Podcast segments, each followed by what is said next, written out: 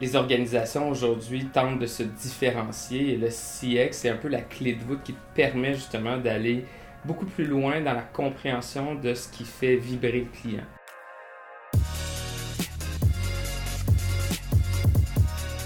Bonjour à tous, merci de nous rejoindre pour un second rendez-vous de Valtech Café. Après avoir discuté du rôle du contenu dans le marketing relationnel, on approfondit la thématique avec un nouvel invité, Mathieu Paradis, chef designer en expérience client à la Banque nationale du Canada.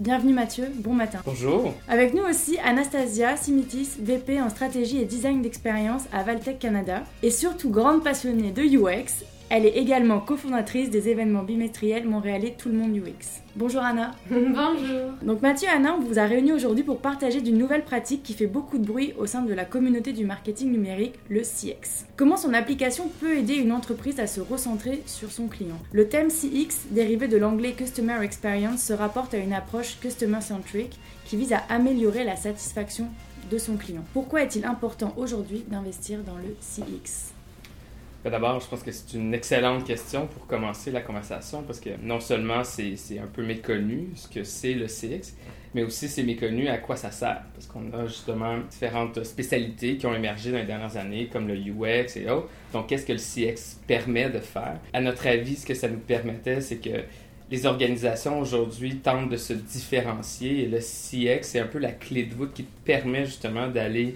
beaucoup plus loin dans la compréhension de ce qui fait vibrer le client. Donc, comment on veut connecter personnellement avec les événements de vie, les moments de vérité de nos clients.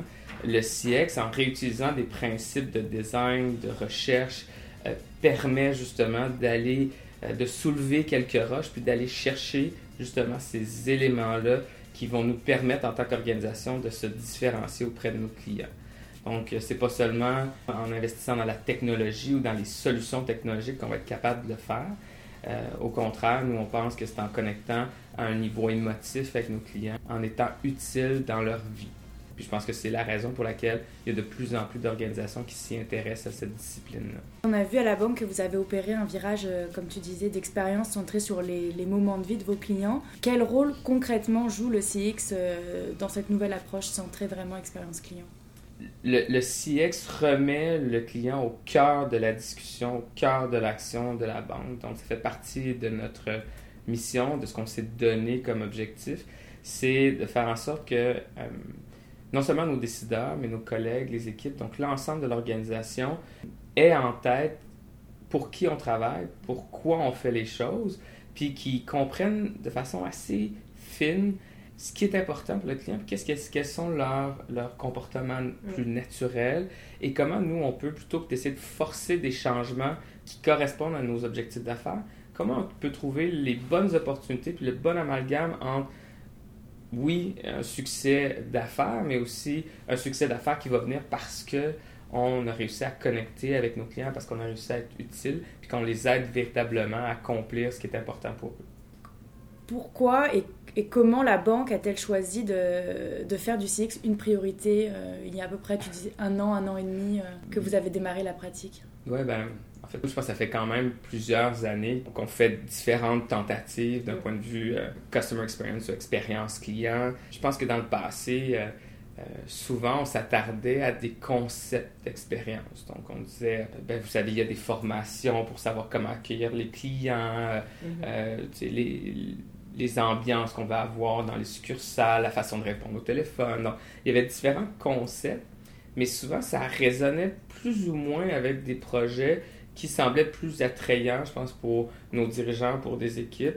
Et nous, on restait un peu dans les nuages, si vous voulez. Là, on n'était pas terre à terre. Puis après plusieurs tentatives, on s'est rendu compte que l'approche CX, qui est basée sur une approche de design, donc avec des livrables qui est fondé sur de la recherche, qui a un échéancier quand même qu'on peut contrôler, maîtriser, puis aussi qui nous permet de superposer comment on va réaliser cette expérience-là.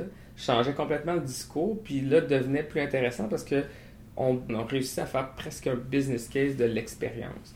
Donc, c'est ce qui manquait souvent. Je pense que c'était vu l'expérience comme juste une dépense, de dire, ben, il faut former nos gens et tout. Maintenant, ça peut devenir beaucoup plus que ça. Ça peut euh, fondamentalement même permettre à l'organisation justement de changer certaines priorités stratégiques, d'aller dans des directions qui ont été découvertes par la recherche, par le design thinking, par les différentes activités qu'on mène en CX. Donc, véritablement, je pense qu'il y a eu un moment où est-ce qu'on s'est dit, OK, si on veut y arriver, puis qu'on regarde ce qui se passe dans d'autres industries ou ailleurs, euh, en dehors de notre propre petite sphère, on se rendait compte qu'il y avait besoin d'un coup de barre pour réussir à changer la, la perception donc des gens dans l'organisation, puis justement d'amener des résultats concrets. Mm. Ce que je trouve intéressant dans ce que tu dis, en fait, c'est que, effectivement, donc ça fait des années que vous, que vous le faites ou que vous faites des parties de. Euh, mais c'est une approche beaucoup plus holistique maintenant. C'est que là, vous, vous regardez cette expérience-là en termes de parcours, donc vous essayez de le voir de bout en bout, puis de voir que tous les, tous les moments de vie euh, et toutes les interactions qui vont se passer dans ces moments de vie-là, mais qui sont orchestrés de sorte à, à être euh, positifs pour le client, orienté vers ses besoins. Donc, c'est pas juste effectivement l'ambiance en succursale, mais c'est beaucoup plus profond, puis ça touche tous les aspects de, de, de l'entreprise. Absolument. Puis on, a dépassé le stade où euh, c'était perçu comme un espèce d'emballage mm. cadeau. De dire, bon, j'ai une, une, solution technologique que je trouve intéressante ou un produit ou un service. Maintenant, comment je l'emballe pour mm. le rendre attrayant pour mon client? On renverse le paradigme puis on dit, ben, peut-être qu'on devrait d'abord se poser la question puis aller valider avec nos gens puis même aller chercher mm.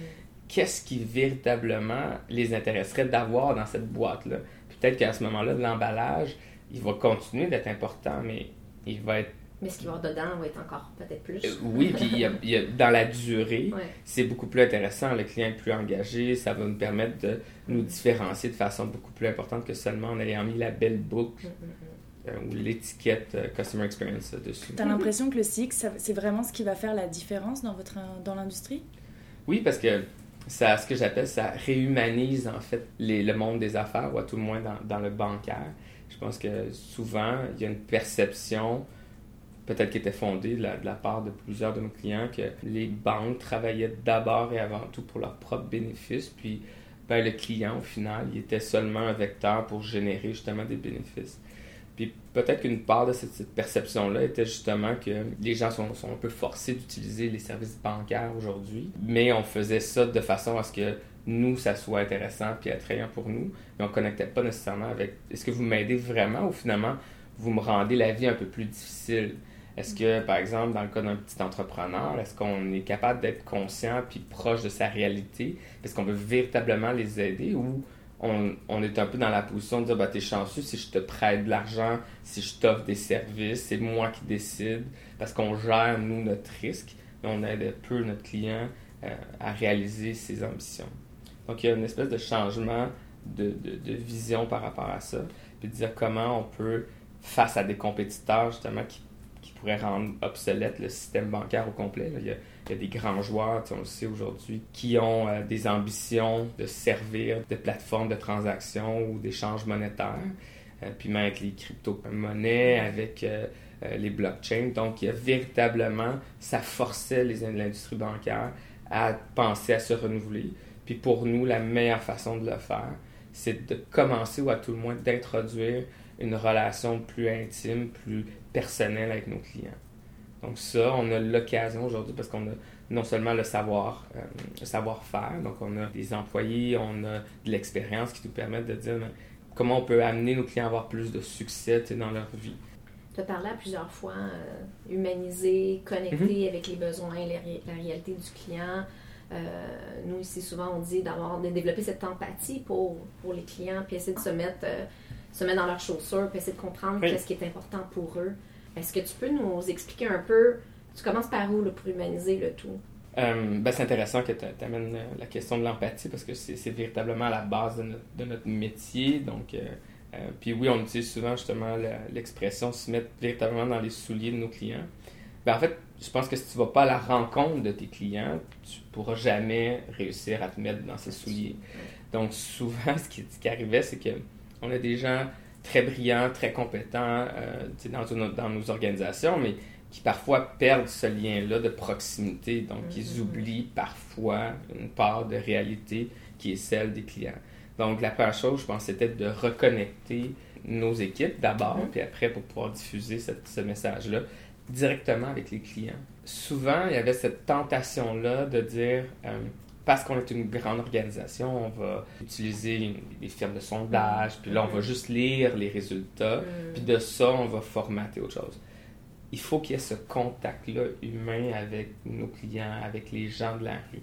Donc, une des premières choses qu'on a voulu faire, c'est de dire, ben, allons à, la rencontre des gens qu'on essaye de, ben, de convertir, mais à tout le moins d'acquérir comme clients, ou même nos propres clients, puis essayons d'avoir une approche moins poser des questions directes, mais essayons juste d'avoir un discours puis des interrogations plus ouvertes pour essayer de comprendre puis d'observer ce qu'ils essayent d'accomplir puis comment ils se comportent dans certaines situations. Et de ça, d'en tirer des conclusions qui nous permettent de d'améliorer ou de formater des nouvelles expériences mm-hmm. qui ont beaucoup plus de chances d'être euh, proches de la réalité de nos clients. Mettre tout d'un coup là, de côté nos objectifs business, nos stratégies marketing, puis être vraiment à l'écoute. Puis un peu quasiment aller à la redécouverte. Oui.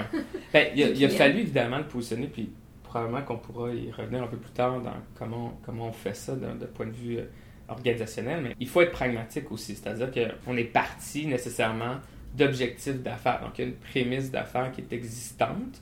Et de ça, on a dit, ben, on est capable d'aider euh, ces, priorités-là à être encore plus concrètes pour le client. Donnez-nous un petit peu de temps, on va aller valider avec le client. Puis, on n'est pas parti sur des grandes recherches ethnographiques ou durent des, des mois. On leur a juste prouvé qu'avec même un, relativement un petit nombre, on obtenait du insight, donc client, donc de la connaissance client, qui venait quand même bousculer certains a priori ou idées reçues qu'ils pouvaient avoir, puis que ça pouvait être un, game changer ou un disruptor dans la façon dont on voulait conduire peut-être un certain nombre de projets ou de priorités.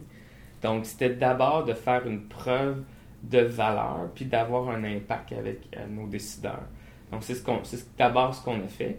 Puis, évidemment, il fallait l'illustrer. Donc, nous, on est intéressés en tant que, que CX designer ou à tout le moins professionnel du métier par tous les aspects un peu plus ben, de, recherche, donc les différents éléments plus euh, académiques, si on veut, ou techniques.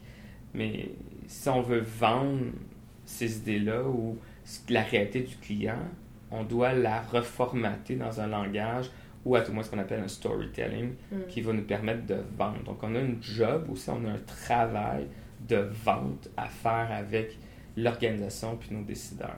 Est-ce que tu as en tête un insight ou quelque chose que, que la recherche terrain, entre guillemets, t'a vraiment... Euh, euh, t'as vraiment permis d'apprendre que tu n'aurais pas eu en effet via un sondage ou via une, recherche que tu aurais entre guillemets fait faire à l'externe? Il, y en a, il y en a toujours beaucoup. En fait, c'est même la beauté. ce qui est souvent très intéressant de notre métier, c'est qu'on découvre toujours des choses. Donc, on parlait d'empathie tout à l'heure. Ben, justement, c'est que quand on demeure ouvert à se faire surprendre, à, à se faire bousculer dans certaines idées reçues qu'on a ou certains même préjugés qu'on peut avoir, on se laisse justement happé des fois par la réalité. Puis moi, ou à tout le moins, je pense que c'est une des qualités qu'on cherche dans les gens qu'on engage dans nos équipes. C'est d'avoir cette capacité-là à, rester, à demeurer ouvert, puis à être surpris. Donc à aimer être surpris par différentes choses. Euh, oui, il y en a. il y a des choses que, évidemment que je ne pourrais pas révéler euh, aujourd'hui parce que souvent, ces, ces surprises-là nous amènent à modifier une partie de notre stratégie euh, d'affaires. Mais il y a des choses extrêmement intéressantes qu'on peut découvrir, surtout sur nos a priori, nous, de notre métier de banquier versus la réalité des gens.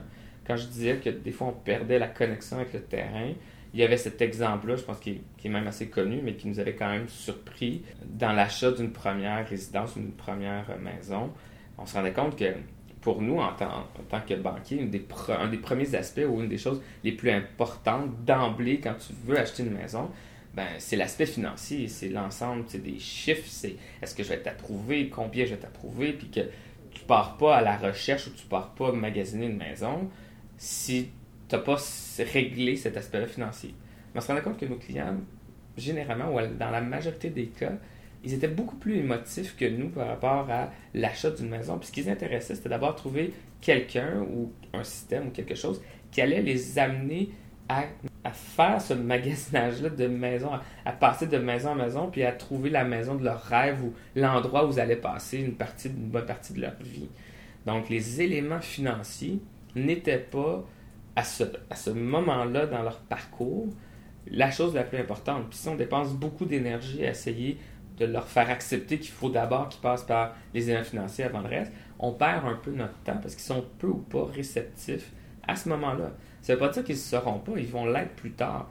Mais on a vraiment découvert que ça nous permettait justement de mieux jauger les moments où est-ce qu'on pouvait mettre nos efforts, puis auxquels on pouvait, on pouvait espérer avoir plus de succès avec le client. Donc ça change aussi notre façon ou le séquencement mm. de nos conversations avec nos clients. Puis aussi, je pense que ça optimise les efforts qu'on veut mettre.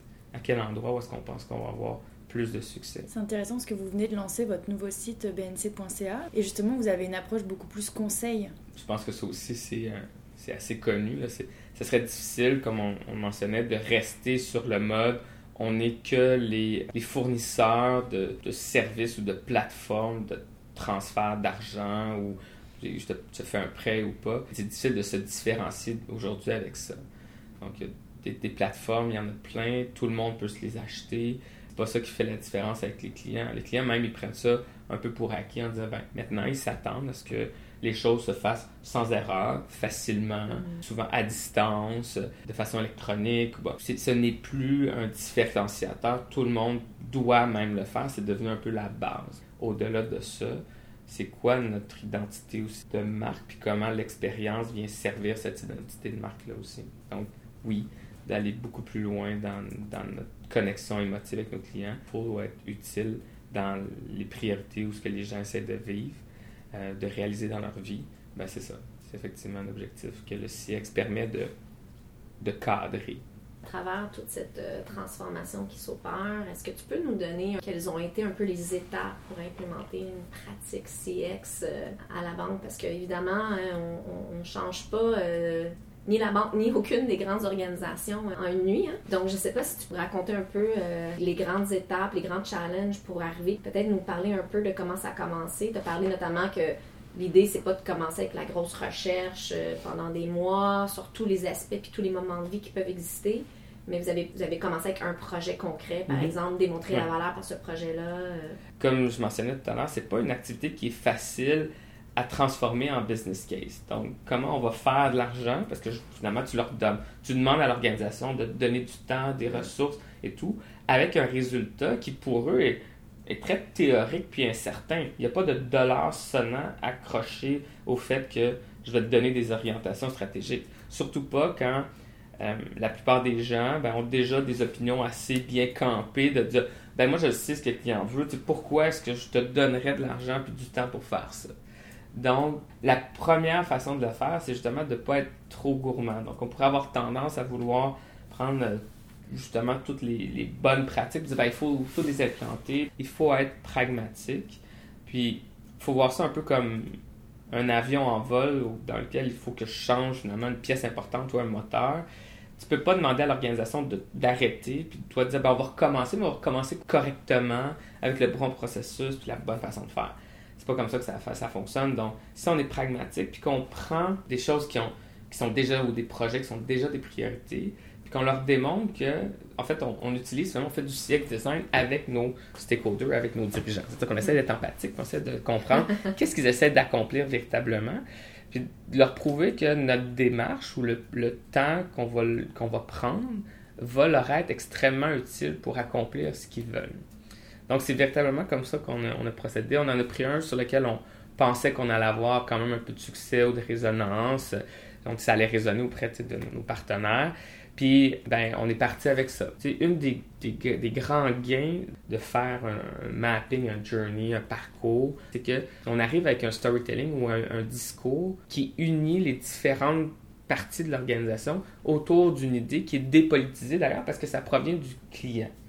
Donc, quand on commence à raconter l'histoire du client, puis comment le client se comporte, puis qu'on a une bonne façon de le présenter, ça devient justement un élément qui nous permet de mieux travailler ensemble, puis d'optimiser nos façons aussi de prendre des décisions. Dans cette approche euh, qui est à la fois stratégique et pragmatique, est-ce que tu as connu des échecs qui, au final, euh, t'ont permis de réajuster le tir sur les prochains projets ou sur la suite de l'implémentation de la démarche de la pratique CX pour mieux, mieux cadrer la suite. Une des choses qu'il faut absolument éviter, c'est que on, soit perçu comme oh, c'est bien beau, là, mais le projet est trop avancé, euh, on fera ça à la prochaine phase. Puis là, ben, c'est une, une, belle excuse pour prendre l'expérience puis la mettre un peu sur une tablette.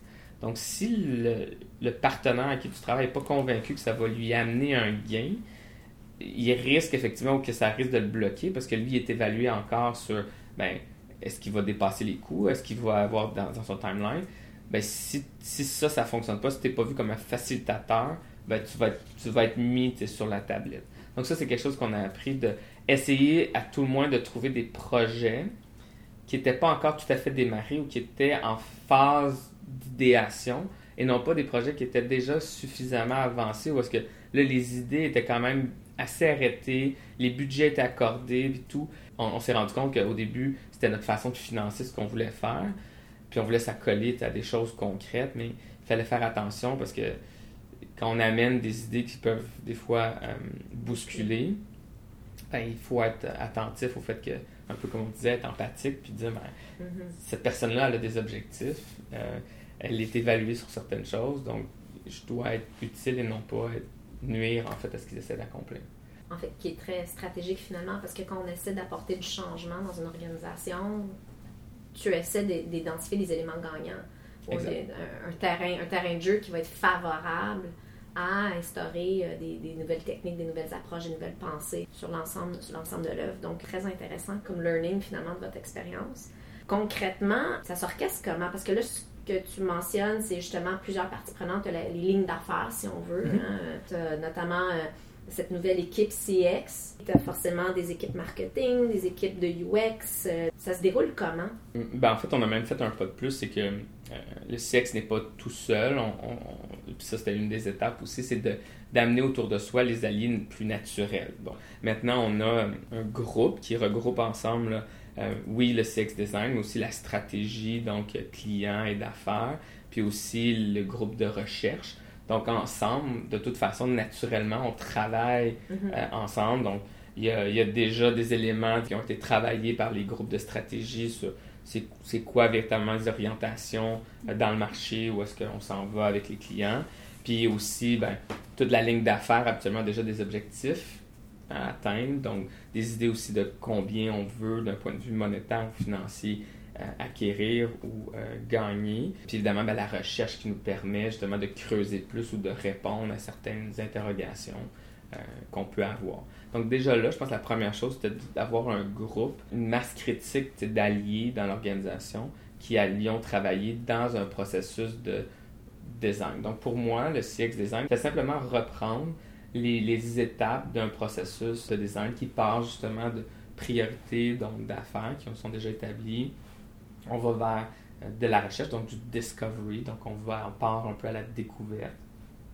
En faisant ça, évidemment, on a déjà soit euh, des études existantes, des white papers, donc on veut vraiment avoir un, bon mix d'informations et de connaissances pour nous permettre de la distiller, puis là d'en venir à euh, commencer à discuter avec d'autres de nos partenaires. Donc très rapidement dans le processus, on veut inclure les autres partenaires qui pourraient être plus réticents à prendre conscience de la réalité client. Donc, au lieu d'attendre de dire, moi, je te passe le témoin un coup que j'ai designé l'expérience, on a dit, non, venez avec nous. Mm-hmm. Venez découvrir, même des fois, sur le terrain, on va vous montrer c'est quoi la réalité de notre client. Puis, il n'y a pas meilleure façon de, de frapper l'imaginaire que simplement de les laisser eux-mêmes être frappés par la réalité. donc, on travaille après ça vers des, des, techniques de design thinking pour que le groupe puisse euh, ben, du groupe plus émerger des idées euh, ou des concepts d'expérience qui vont pouvoir euh, s'approprier. Donc, c'est pas, on, veut éviter d'imposer des, des, concepts d'expérience. On veut véritablement que l'ensemble de nos partenaires, même le légal, la conformité, TI, architecture, donc tous ces gens-là soient en mesure de s'approprier les idées d'expérience parce que ça facilite beaucoup la livraison quand ils ont l'impression qu'ils livrent leurs propres idées que si on avait tenté en tant qu'équipe d'imposer un agenda. Donc, une règle d'art du changement, c'est eh de ne pas se le faire imposer, mais d'en faire partie. Oui, puis c'est fantastique de voir que des petits ajustements ou des choses comme ça permettent véritablement d'enclencher euh, cette transformation-là qu'on attendait. Alors, cette transformation est toujours en cours? Oui, je pense qu'elle va toujours en fait continuer, honnêtement. C'est pour nous, c'est un processus en continu. Qu'est-ce que tu vois? Donc, vous avez franchi déjà plusieurs étapes euh, dans, dans l'implémentation de cette nouvelle pratique, euh, donc tant d'un point de vue stratégique, opérationnel, euh, à l'interne organisationnel. Est-ce que Qu'est-ce que tu vois comme étant les prochaines étapes pour arriver à peut-être même livrer? Parce que là, vous êtes encore en, mode, j'imagine, vous êtes beaucoup plus en mode stratégique, en train d'orchestrer de, pour que ces expériences-là soient livrées. Oui, effectivement, il, y en, a quelques-uns qui sont un peu dans ce qu'on appelle la machine à saucisses, qui vont être livrés euh, rapidement. Euh, mais un peu, il y, a, ça. Au début, on a attaché cette, ce que je vous ai parlé un peu des différentes étapes. On les a attachées un peu par nous-mêmes. Donc, les différents collaborateurs ont décidé de, de travailler ensemble. Maintenant, je pense qu'il y, a un mode euh, où il y a une, une étape subséquente qu'il faut franchir, qui est celle de systématiser ce type de, de, façon de travailler à travers l'organisation. Donc, il faut que l'organisation le, prenne puis l'amène à un autre niveau où est-ce qu'il y a peut-être des gens dédiés à faire certaines étapes. Euh, donc, ce genre de choses-là, c'est une étape pour moi qu'on doit euh, franchir si on veut grandir puis poursuivre la transformation. Euh, l'idée d'accoler une valeur aussi monétaire aux expériences, donc ça, ça, veut dire qu'on doit être en mesure d'évaluer correctement la performance de nos, euh, expériences. Puis après ça, de dire ben, ça représente combien d'un point de vue euh, point de vue monétaire. Donc, euh, ça, c'est important. Je pense n'y a pas beaucoup d'organisations qui l'ont réussi. Ça reste un défi, mais nécessairement, je pense que c'est un objectif qu'on veut, qu'on veut atteindre. Puis, quand je parlais d'évaluation, ben justement, d'être dans ce mode-là, de plus en plus systématique de test, learn and refine. Donc, peut-être être parfois un peu moins ambitieux sur certains éléments, mais en livrer plus souvent, puis de pouvoir tester plus régulièrement, apprendre, puis continuer à livrer. Donc, au lieu de livrer des grands, des grands morceaux de projet, puis après ça, de complètement passer à un autre sujet ou à un autre numéro, continuons à livrer des expériences. Les expériences, sont beaucoup plus euh, inclusives, si, vous me permettez l'expression, qu'un projet qui... J'ai livré le projet, mais c'est fini. Ça a un, début, une fin, puis mm-hmm. maintenant, c'est correct l'expérience, elle continue de vivre, c'est plus organique, continue de... On parle d'émotions, de, de, de, de, changements aussi de paradigme qui peuvent provenir de, de l'environnement externe. Il y a l'environnement économique qui peut être modifié, il y a plein de choses qui peuvent arriver. Donc, l'organisation doit être en mesure de s'adapter pour livrer les, les, choses qui vont véritablement correspondre à cette évolution-là organique de l'expérience client. Puis de la réalité des gens, finalement. Si on dit que l'expérience doit être collée à la réalité des gens, ben, cette réalité-là, elle peut changer. Est-ce que tu aurais comme un dernier conseil peut-être à, partager aux, gens qui nous écoutent, qui sont du coup, je pense, assez séduits par l'approche et qui se disent, ok, je pense que c'est quelque chose que j'aimerais implémenter demain dans mon entreprise. Est-ce que tu. Par quoi je commence demain si, si je veux implémenter euh, un département ou même euh, créer une équipe de CX euh, demain dans mon entreprise? C'est une bonne question, mais je pense que dans les grandes organisations, puis même peut-être dans les, petites ou les moyennes, il faut d'abord, je pense, s'assurer d'avoir la légitimité, de pouvoir prendre un peu de temps, aussi petit soit-il. Euh, il faut l'obtenir, puis on l'a dit à, assez haut niveau parce que ça ne sera pas nécessairement facile, puis il faut s'assurer qu'on va être supporté justement quand on va peut-être bousculer certains, certains joueurs ou certaines idées euh, reçues. Donc, il faut avoir cette légitimité-là. Puis il faut savoir vendre la valeur euh, pour obtenir euh, cette légitimité-là. Puis moi, ça revient encore une fois à la rigueur de ce qu'on fait, donc la qualité de ce qu'on va livrer. Donc il faut être rigoureux puis le faire correctement. Mais il faut demeurer pragmatique. Donc on n'est pas là pour pousser tout le monde puis dire, ben, on est là pour euh, s'adapter à un agenda qui a déjà peut-être été adapté. On n'est pas là pour complètement revoir l'agenda dans les premières étapes.